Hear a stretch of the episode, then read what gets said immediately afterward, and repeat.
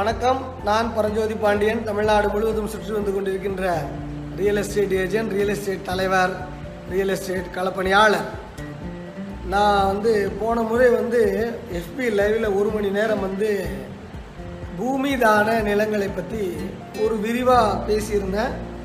நிறைய பாராட்டுகள், நிறைய வாழ்த்துக்கள், நிறைய அன்புகள் என்னை ஊக்கப்படுத்திக்கிட்டே இருந்துச்சு. கமெண்ட்லையும் அதுக்கப்புறம் நேரடியாகவும் வந்து நிறைய பேர் வந்து இந்த பூமிதான நிலங்களை பற்றி நிறைய புரிஞ்சுக்கிட்டேன்னு கேட்டாங்க. குறிப்பாக கோயம்புத்தூரில் அண்ணன் விஸ்வநாதன் அண்ணன், அவர் ஒரு வேல்யூவேட்டரு. அவர் எனக்கு வந்து என்னோடய எழுத்து பணிகளுக்கு தேவையான புத்தகங்கள் எல்லாமே எனக்கு டவுன்லோட் பண்ணி இபுக்காக அனுப்பிச்சிக்கிட்டு இருப்பார். அவர் என்னோடய நிலம் உங்கள் எதிர்கால புத்தக வாசகர். அவர் வந்து அவரோட இதில் அனுப்பியிருக்காரு, அதாவது வேல்வேட்டர் அசோசியேஷனுக்கு. அப்போது அங்கே இருக்கிற வேல்வேட்டர் அசோசியேஷனில் அங்கே இருக்கிறவங்க இதை வந்து ஒரு விரிவாகவே வந்து வேல்வேட்டர் இதில் ஒரு லெக்சராக கூட போடலாம், கொடுக்கலாம் அப்படின்ற அளவுக்கு அந்த பூமிதான நிலங்களை பற்றி நம்ம போன எஃபி லைவில் பேசியது வந்து வரவேற்பு பெற்றிருக்கு. இந்த வரவேற்பு தான் என்னை தொடர்ச்சியாக அந்த என்னை இயங்க வைக்குது, அகமகிழ்ச்சியோடு உற்சாகத்தோடு இயங்க வைக்குது. அதே போல் இன்றைக்கும் வந்திருக்கிற முகநூலில் எஃபி லைவில் வந்திருக்கிற அருமை நண்பர்கள் அனைவருக்குமே வந்து நன்றி. முழுமையாக அதாவது கிராமணத்த நிலத்தில் இருக்கிறவங்க அல்லது கிராம நிலத்தை வாங்கினவங்க அல்லது நம்ம சொந்தக்காரங்க தெரிஞ்சவங்க கிராம நிலத்தில் இருக்கிறாங்க அல்லது பொதுவாக கிராமணத்த நிலத்தை பற்றி தெரிஞ்சுக்கணும் இப்படின்றவங்க நிச்சயமாக வந்து இந்த ஒரு மணி நேரம் காணொலியை, இந்த வீடியோவை விடாமல் பாருங்கள். கற்றுக்கொள்பவர்கள் தான் பெற்றுக்கொள்கிறார்கள். ஷேரிங் தான் சக்ஸஸ்ஃபுல். அதாவது நாலேஜை என்னைக்கு ஷேர் பண்ணுறோமோ அதுதான் மிக சிறப்பானது. அதனால் கற்றுக்கொண்டு நீங்களும் நாலு பேருக்கு ஷேர் பண்ணுங்கள். இந்த காணொலி மூலமாக கிராமணத்தை நிலம் வச்சுருக்கிறவங்க கிட்டத்தட்ட ஒரு எப்படி உங்களுக்கு சொல்ல வருது, சில லட்சங்கள் மிச்சம் பண்ணலாம், பல லட்சங்கள் மிச்சம் பண்ணலாம். சில விஷயங்களில் வந்து தப்பான முடிவுகள் எடுக்கிறதுலேருந்து அவங்க நிலை மாறலாம், பார்த்துக்கலாம்.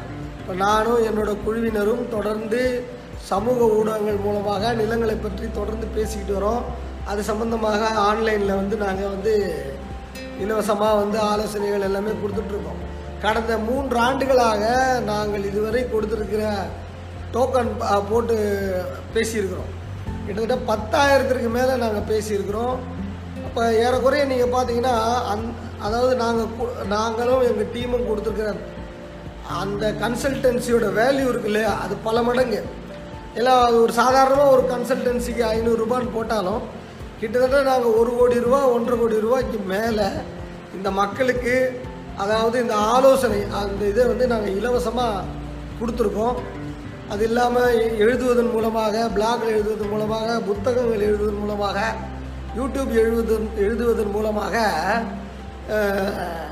நிறைய யூடியூப்பில் கேட்குறதன் மூலமாக நிறைய பேருக்கு நிறைய இந்த நாலேஜ் ஷேரிங் மூலமாக நிறைய பணம் மிச்சமாக இருக்குது, நிறைய ஆபத்துகள்லேருந்து வெளியே வந்திருக்காங்க, நிறைய சிக்கல்லேருந்து தீர்ந்துருக்காங்க. ஆக நிச்சயமாக இந்த ஒரு மணி நேரம் தவறாமல் மிஸ் பண்ணாமல் கேளுங்க. நான் இப்போ வெளியில் ஆரம்பிக்க போகிறேன். ஒரு அறிமுகத்துக்காக தான் இவ்வளோ நேரம் பேசிக்கிட்டு இருந்தேன். நன்றி. நான் தலைப்புக்குள்ளே போகிறேன். அதாவது கிராமணத்த நிலம்ன்றது இப்போ இன்றைக்கி என்னெல்லாம் எப்படி இப்படிலாம் புரிஞ்சுக்கிறாங்க அப்படின்னு நான் சொல்கிறேன். நத்தம்னா என்ன, நத்தம் பட்டானா என்ன, நத்தம் புறம்போக்குனா என்ன, அதை பற்றி இன்னும் யாருக்கும் வந்து கிளாரிட்டியாக இல்லை. நத்தத்தை கலந்து யூடியா நஞ்சையோட நத்தம் கலந்து பிளாட்டாக விற்றுறாங்க, யூடியா நஞ்சையோட நத்தம் கலந்து காட்டாக காடாகவே விற்றுடுறாங்க, நத்த சர்வே நம்பரை போட்டு புஞ்சை சர்வே நம்பரை விற்றுடுறாங்க. அப்புறம் நத்தங்களில் வந்து போலி பட்டாக்கள் உருவாகுது. இப்படி பல்வேறு வித நத்தம் பட்டால பிரச்சனை, நத்தம் பட்டால தவறான நபர்கள் தவறான பேர் போட்டுடுறாங்க. சில ஊரில் இன்னும் நத்த சர்வேவே செய்யலை. அப்படி ஓரளவுக்கு எல்லா பெயினும் எல்லா வழிகளும் நத்தம் நிலங்களை பொறுத்த வரைக்கும் நிறைய பேருக்கு இருக்குது. நான் முதலில் நத்தத்தோட ஆதி முதல் இன்று வரை ஒரு தொடர்ச்சியான ஒரு வரலாறு சொல்லிடுறேன். அந்த வரலாறு அது எப்படி எப்படி வந்தது அப்படின்றத இந்த வரலாறு கேட்டுட்டது பிறகுதான் நீங்கள் அடுத்ததாக நத்தத்தில் இருக்கிற பிரச்சனைகள், நான் கண்ட பிரச்சனைகள் எல்லாத்தையும் வகைப்படுத்தி அது எதனால் வந்திருக்குன்னு சொல்லிட்டு அப்புறம் அது எப்படி நாம் வந்து தீர்வு காணலாம் அப்படின்னும் நாம் ஒன்று ஒன்றா வரிசையாக நாம் சொல்லணும். ஆக நத்தம் அப்படின்ற வார்த்தை இப்போ பார்த்தீங்கன்னா நஞ்சை அப்படின்னா என்ன வார்த்தை? இப்போ தஞ்சாவூர் பக்கம் பார்த்தீங்கன்னா செய் அப்படின்றது ஒரு சமுக்கமான, ஒரு செதுக்கப்பட்ட, ஒரு செஞ்ச செஞ்ச ஒரு சீரான நிலம்னு அர்த்தம். செய் அப்படின்னா நல்லா கவனிச்சுக்கணும். செய்னா சமப்படுத்தப்பட்ட அப்படின்னு அந்த காலத்தில் நம்ம சொல்லுவோம். அப்போ நஞ்சை அப்படின்னா நல்லாக விளையிறது. அதாவது நாம் கணக்கில் நாம் என்ன ரைஸ் ஃபீல்டு அப்படின்னு நம்ம சொல்கிறோம், ரைஸ் ஃபீல்டு. அதே புஞ்சை அப்படின்னும் போது அந்த செய்யும் வந்து சமக்கப்பட்டது தான், ஆனால் அது வந்து மில்லட் ஃபீல்டு, மில்லட் கிரெயின்னு நம்ம சொல்லுவோம் இல்லையா, சாமை தெனை இப்படி தான் அந்த காலத்தில் வந்து விளையிறதுக்கு பொருளுக்கு ஏற்ற மாதிரி நிலத்தை வகைப்படுத்திட்டாங்க. ரெண்டுமே விளையில அப்படின்னா தரிசு அப்படின்னு போட்டுருவாங்க. அப்போ நிலத்தை இந்த நிலத்தை யார் சர்வே பண்ணா அப்படின்னா ஆயிரத்தி எட்நூற்றி இரண்டுகள் அதாவது ஆயிரத்தி எழுநூற்றி எழுபத்தைந்துகள்லேருந்து ஆயிரத்தி எட்நூற்றி இரண்டு வரைக்கும் வாரன் ஹேஸ்டிங்ஸ் கல்கத்தாவில், அதாவது அன்னைக்கு வந்து இந்தியா கிடையாது, மொத்த மாகாணமே, சென்னை கூட பெங்கால் பிரசிடென்சி கிட்ட தான், பெங்கால் கிட்ட தான் இருந்துச்சு, பெங்கால் கவர்னர் தான் அவர். அப்போது வங்காளம் பீகாரில் ஆயிரத்தி எட்நூற்றி எழுபத்தஞ்சுகள்லேருந்து ஆரம்பிச்சிருச்சு Warren Warren Hastings. Robert Clive போனதுக்கப்புறம் அந்த கம்பெனியில், கிழக்கிந்திய கம்பெனியில் வாரன் ஹேஸ்டிங்ஸ் வந்து டெம்பரவரியாக வந்து நில வரி வாங்கிறதுக்காக, அதாவது நல்லா கவனிக்கணும், இன்றைக்கி தான் நம்ம நாட்டில் வருமானம் எல்லாமே வந்து டாஸ்மார்க்கில் முப்பத்தி ஏழு சதவீதம் வருதுன்றாங்க, கனிமங்களை விற்றுடலாம், ரொம்ப நான் பிரச்சனைனா நாட்டை விற்றுடலாம், ஏர்போர்ட்டை விற்றுடலாம், கா வன வளங்களை விற்றுடலாம், மலைகளையே அறுத்து கூறா போட்டு இப்போ விற்றுடலாம். இன்னும் இப்போ இந்த கொரோனாவுக்கு பிறகு இன்னும் எவ்வளவு பொருளாதார நஷ்டம் வந்தாலும் நம்ம நாடு ஏழை நாடாக ஆகாது. எவ்வளோ கடன் இருந்தாலும், ஏன்னா விற்கிறதுக்கு இங்கே நிறைய பொருள் இருக்குது, அதனால் வந்து விற்க விற்று நாட்டு கடன் அடைச்சிருவாங்க. ஆனால் அந்த காலத்தில் மண்ணுக்கு மேலே விளையுது பார்த்தீங்களா, அந்த விளையிறது தான் வருமானமாக அவங்க எடுத்துக்கிட்டு இருந்தாங்க. நிலவரி, லேண்ட் டென்யூர், நிலவரி தான் ரொம்ப முக்கியமானதாக இருந்தது. அதனால் அதற்கு முன்னாடி எல்லாம் விளையிறதுலேருந்து பொருளாக வாங்கிக்கிட்டு இருந்தாங்க. இனி வந்து பொருளாக வாங்குறதுல ரொம்ப சிக்கலாக இருக்குது, விளையிலன்றாங்க, மழை வரலன்றாங்க, சிக்கல் இருக்குது. அப்படின்றதுனால நிலங்களை எல்லாம் சரியாக சர்வே செய்து, சரியாக அளந்து, அதுக்கு என்ன பாசன வசதி இருக்குது அப்படின்னு அவங்க பார்க்குறாங்க. அணை பாசனம் இருக்கா, ஏரி பாசனம் இருக்கா, வேறு நீர்க்கால்கள், வாய்க்கால்கள் பாசனங்கள் இருக்கின்றதா, அதெல்லாம் அவங்க பா பார்த்துட்டு அதுக்கேற்ற மாதிரி வரி வரி விதிக்கிறாங்க. அரசு வந்து விளைச்சலுக்கு எந்த அளவுக்கு உதவி செய்யுதுன்னு பார்த்துட்டு அந்த நிலத்துலேருந்து நீ விளையுது விளையில இந்த லேண்டு உனக்கு வச்சுக்கோ அனுபவமாக, நீ எனக்கு வருஷந்தோறும் வரியை கட்டிடு அப்படின்ட்டு ஒரு செட்டில்மெண்ட்டை செய்கிறாங்க. அந்த செட்டில்மெண்ட்டுக்கு பேர் தான் அந்த காலத்தில் வந்து பர்மனெண்ட் செட்டில்மெண்ட்டு, ரயத்வாரி செட்டில்மெண்ட்டுன்னு. அதை ஜமீன்தாரியாக இருக்கும்போது பர்மனெண்ட்டாக செட்டில்மெண்ட்டாகவும், வெறுமனே மக்கள் மட்டும் இருக்கும்போது ரயத்வாரி செட்டில்மெண்ட்டாகவும் போட்டு அன்னைக்கு நம்ம வந்து நில வரியை செய்கிறாங்க. அப்போது வாரன் ஹேஸ்டிங்ஸ் ஸ்டார்ட் பண்ணி ஆயிரத்தி எட்நூற்றி ரெண்டுகளில் காரன்வாலிஸ் வந்து அதை முழுமையாக வந்து அதை செயல்படுத்துகிறார். அப்படி அவர் செயல்படுத்தும் போது வந்து ஒரு கிராமத்தை உதாரணமாக வச்சுக்கோங்களேன், இது நஞ்சைன்னு வகைப்படுத்த சொல்லிடுறாரு, புஞ்சைன்னு வகைப்படுத்த சொல்லிடுறாரு. அவங்களுக்கு வந்து இதில் மட்டும்தான் விளையிற பொருளில் மட்டும்தான் வரி வேணும், மீதி இடங்களெல்லாம் அவர்களுக்கு வரி வேண்டும் என்று தேவையே கிடையாது. அதனால் அப்போ அவங்க என்ன பண்ணுறாங்கன்னா அந்த இடத்தெல்லாம் சர்வே செய்து முக்கோணமாக, அதாவது சர்வே செஞ்சோம்னா என்ன எப்படின்னா ஒரு ஒரு புலத்தை அளந்து அதை முக்கோண வடி முக்கோண முக்கோணங்களாக பிரித்து அதில் கல் நட்டு அதை பிரிச்சிருப்பாங்க. ட்ரிக்னாமெட்ரிக்கல் பேஸ்டு சர்வே அப்படின்னு சொல்லுவாங்க. இந்த ட்ரிக்னாமெட்ரிக்கல் பேஸ்டு சர்வே அது அந்த நஞ்சை புஞ்சை நிலங்களில் ரொம்ப டீப்பாக டெப்த்தாக பண்ணிட்டாங்க. இப்போ அதுவே அந்த கிராமத்தில் ஒரு நூறு இரநூறு வீடு இருக்கிற குடியிருப்புகள் இருக்குது. அதுலேருந்து வெள்ளைக்காரர்களுக்கு வரி தேவைப்படாது, அதுலேருந்து அவங்க வரி எடுக்க போகிறது கிடையாது. அப்போ அது வந்து ஒரு பத்து ஏக்கர் இருக்குதுன்னு வச்சுக்கோங்க, அந்த நூறு இரநூறு வீடு. அப்போ அந்த பத்து ஏக்கர் அதோட சுற்றளவை தான் அளப்பாங்க ட்ரிக்னாமெண்ட்ரி பேஸில். இப்போது எப்படி நஞ்சை புஞ்சை வந்து உள்ளே அளக்குறாங்களோ அப்படி அளக்காமல், உள்ளே உள்ளே இருக்கிற பரப்பு அளக்காமல் சுற்றளவை அளப்பாங்க. அதுக்கு பேர் வந்து ஸ்மால் சர்க்கியூட் ஃபீல்டு, சிறு சுற்றுப்புலம்னு அர்த்தம். அந்த பக்கம் அப்படியே ஒரு தியோடலைட், சின்ன தியோடலைட்டை வச்சு மேலோட்டமாக அளந்துடுவாங்க. அதாவது டெப்த்து சர்வே அதில் இருக்காது, அவுட்ரு பவுண்டரியை மட்டும் அளந்து அது பத்து ஏக்கர் நத்தம் அப்படின்னு ஒதுக்கி விட்டுருவாங்க. இதே போல் ஒரு ஐம்பது ஏக்கரில் நீர்ப்பாசன ஏரி இருக்குது. அப்போது அவங்க அந்த கிராமத்தில் என்ன பண்ணுவாங்கன்னா, அந்த ஏரியிலேருந்து அவங்களுக்கு வரி வர போகிறதில்ல. அதனால் அந்த டெப்த்தாக ட்ரிக்னாமெட்ரிக்கல் பேஸ் அந்த புலப்பட புல நம்பர்லாம் சப்டிவிஷன்லாம் கொடுத்து அதெல்லாம் பண்ண மாட்டாங்க.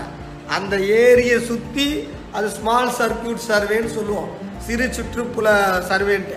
தியோடலைட்டு கருவியை வைத்து அப்படியே சுற்றுப்புலத்தை மட்டும் அளந்து ஐம்பது ஏக்கர் அப்படின்னு நோட் பண்ணிவிடுவாங்க டோட்டலாக. அப்போ அதே போல் ஒரு மலை இருந்துச்சு வச்சுக்கோங்க, அந்த மலையை சுற்றி சு ஸ்மால் சர்க்கியூட் ஃபீல்டாக அளந்துருவாங்க. ஆக அந்த கிராமத்தை அளக்கும்போது அவங்க எப்படி அளந்தாங்கன்னா, கிராமம் அந்த கிராமமாக இருந்துச்சுன்னா அதை சுற்றுவட்ட சுற்ற அளந்துடுறாங்க அந்த ஊரை. அப்போ அவங்க என்ன பண்ணிட்டாங்கன்னா, கணக்கெடுக்கும் போது வரி வாங்குகிற நிலமான நஞ்சை புஞ்சை தீர்வை ஏற்பட்ட மானாவாரி த தரிசு இதெல்லாம் வந்து அவங்க வகைப்படுத்தி வச்சுக்கிட்டாங்க தனியாக. மீதி எல்லாமே வரி வாங்காததுனால அது வந்து அரசுடைய இதுதான், புறம்போக்கு தான். நல்லா கவனிக்கணும், அரசு வரி வாங்கலைன்னா அதற்கு பேர் புறம்போக்கு தான். அப்போது அந்த கிராமத்தில் அந்த குடியிருப்புகள் இருந்தாங்க பாருங்கள், அந்த வீட்டு மனையெல்லாம் அது அவர் அவுட்ரு பவுண்டரியை சர்வே பண்ணி வச்சுட்டு அந்த பத்து ஏக்கரும் புறம்போக்கு என்று வகைப்படுத்திட்டு போயிட்டாங்க. அவ்வளோதான், நல்லா கவனிச்சுக்கங்க. ஒட் அந்த ஒட்டு மொத்தமாக புறம்போ அந்த பத்து ஏக்கர் அந்த கிராமத்தை பத்து ஏக்கர் கிராமத்தை புறம்போக்கு என்று தான் வகைப்படுத்துகிறாங்க. வரி வாங்கினாதான் அந்த காலத்தில் பட்டா, வரி வாங்கலைன்னா அதெல்லாம் புறம்போக்கு தான். அப்போது அப்போது அந்த காலத்தில் குடியிருப்புகளில் இருந்தவங்க எல்லாருமே புறம்போக்கில் தான் இருந்தாங்க, ஏன்னா அரசு வரி வாங்கலை. அந்த புறம்போக்குக்கு பேர் நத்தம் அப்படின்னு பேர். அவ்வளோதாங்க. இப்போது தண்ணீர் பந்தல் ஒன்று ஒன்றுங்க, அதாவது யாராவது வந்து கால்நடைகள் போய் தண்ணி குடிக்கிறதுக்கு பெருசாக கட்டி வச்சுருப்பாங்க அந்த இடத்துல, அது தண்ணி குடிச்சிக்கும். ஏன்னா மக்கள் வந்து பயணிகளாக ட்ராவல் பண்ணுறவங்க அந்த காலத்தில். இப்போ பார்த்திங்கன்னா பட்டுக்கோட்டை வழியாக தான், தஞ்சாவூர்லேருந்து பட்டுக்கோட்டை பட்டுக்கோட்டை வழியாக நீங்கள் அப்படியே ஈஸியாரில் ராமநாதபுரம் வந்து நீங்கள் ராமேஸ்வரம் நீங்கள் போகலாம். அப்படி நீங்கள் ராமேஸ்வரம் போகும்போது அந்த வழி எல்லாமே பார்த்திங்கன்னா, நான் நான் என்னோடய பைக் பயணத்தில் அந்த பாதையை நான் பார்த்துருக்கேன், நிறைய சத்திரங்கள் இருந்திருக்கு. அப்போது அது ராமேஸ்வரம் போகிறவங்களுக்காக அந்த காலத்தில் போட்ட பாதை. அதாவது தஞ்சையிலேருந்து தஞ்சையிலேருந்து தெற்கு நோக்கி ஈசிஆர் வழியாக ராமேஸ்வரம் போகிறவங்க, அப்போது அந்த பாதை முழுக்க சத்திரங்கள் இருக்கும். அப்போ அங்கே தண்ணி பந்தல், அங்கே நீங்கள் சில சத்திரங்களில் இருந்தது தண்ணீர் பந்தல் சத்திரம்ட்டு. போகிறவங்களுக்காக குடிக்கிறதுக்கு தண்ணி, கால்நடைகளுக்கு தண்ணி அங்கே அந்த மாதிரி கொடுத்துக்கிட்டு இருந்தாங்க. ஆக அந்த மாதிரி ஏதாவது தண்ணீர் பந்தல் ஒதுக்கப்பட்ட இடம் வந்து அரசுக்கு வரி தேவையில்லை. அப்போ அது வந்து தண்ணீர் பந்தல் புறம்போக்கு அப்படின்னு போட்டிருந்தாங்க. அதே போல் நெல் விளையுது இல்லையா, நெல் விளைஞ்ச நெல் எடுத்துகிட்டு வந்து களத்தில் அடித்து போர் அடிப்பாங்க இல்லையா, அப்போ அதுக்கு ஒரு களம் இருக்கும் இல்லையா, அப்போது அதுக்கெல்லாம் வரி வாங்கலை, அளந்து போட்டுட்டு அந்த புறம்போக்குன்னு வகைப்படுத்திட்டாங்க. அதாவது பல வகை புறம்போக்குகள் இருக்குது, அந்த பல வகை புறம்போக்குகள் அதோட பயனுக்காக இருக்குது. வெள்ளைக்காரன் தெளிவாக முடிவு பண்ணான். என்ன முடிவு பண்ணான்னா, விளையிறதுலேருந்து தான் எனக்கு வரி வேணுமே தவிர விளையாத எந்த நிலத்துலேருந்து எனக்கு வரி வேண்டாம் அப்படின்றத அவங்க முடிவு பண்ணிட்டாங்க. ப வேறு வரி வச்சுருந்தாங்க, இந்த பஜார் டேக்ஸு, இந்த கடை பஜார் நகரத்தில் இருக்கிற கடை, அப்புறம் டோல் சுங்கம், உப்பு உப்புக்கெல்லாம் வரி வச்சுருந்தாங்க. அது காலகாலமாக இருந்துச்சு. ஆனால் ஒரு கிராமத்தில் விளைபொருளில் விளையிற இடத்தை தவிர விளையிற இடத்தை தவிர மீதி இருக்கிற பகுதியெல்லாம் அவங்க புறம்போக்காக வகைப்படுத்திருந்தாங்க. அப்படி மக்கள் குடியிருந்த பகுதி இருக்கு இல்லையா, அதை புறம்போக்காக வகைப்படுத்தி வச்சுருந்தாங்க. அந்த நிலத்துக்கு நத்தம்னு பேர் இருந்தது. அப்போ நீங்கள் தெளிவாக புரிஞ்சிக்க வேண்டியது, நத்தம் என்பது என்ன அப்படின்னா குடியிருப்பு. என்னது குடியிருப்பா? ஆமாம். எது எந்த காலம் வரைக்கும் நத்தம்னா குடியிருப்புனா ஆயிரத்தி தொள்ளாயிரத்தி எழுபத்தி இரண்டாம் ஆண்டு என்று நகர ஊரமைப்பு துறை, உள்ளாட்சியில் டிடிசிபி நகர ஊரமைப்பு துறை அப்படின்னு ஒரு துறை வந்ததோ, எப்போ ஆயிரத்தி எட்நூத்தி ஆயிரத்தி தொள்ளாயிரத்தி எண்பத்தி ரெண்டுகளில் சிஎம்டிஏ அப்படின்னு வந்ததோ, அவங்க அதுக்கப்புறம் தான் இந்த ரெண்டு பேர் தான் விவசாயத்தையே கெடுத்தவங்க. நாங்கள் ரியல் எஸ்டேட்காரங்க கெடுக்கலப்பா, இந்த ரெண்டு பேர் தான் கெடுத்தாங்க. என்ன கெடுத்தாங்கன்னா இவங்க தான் வந்து விவசாய நிலத்தை நஞ்சை புஞ்சை மானாவாரி தரிசிலெல்லாம் வீட்டு மனையை போட்டு ஹவுசிங் டெவலப்மெண்ட் பண்ணி கொடுக்கலாம், எதிர்காலத்தில் மக்கள் நெருக்கடி ஜாஸ்தியாக இருக்குது அப்படின்ட்டு ஆயிரத்தி தொள்ளாயிரத்தி எழுபத்தி ரெண்டுகள்லையோ ஆயிரத்தி தொள்ளாயிரத்தி எண்பத்தி ரெண்டுகள்லையோ உருவாக்கப்பட்டுச்சு.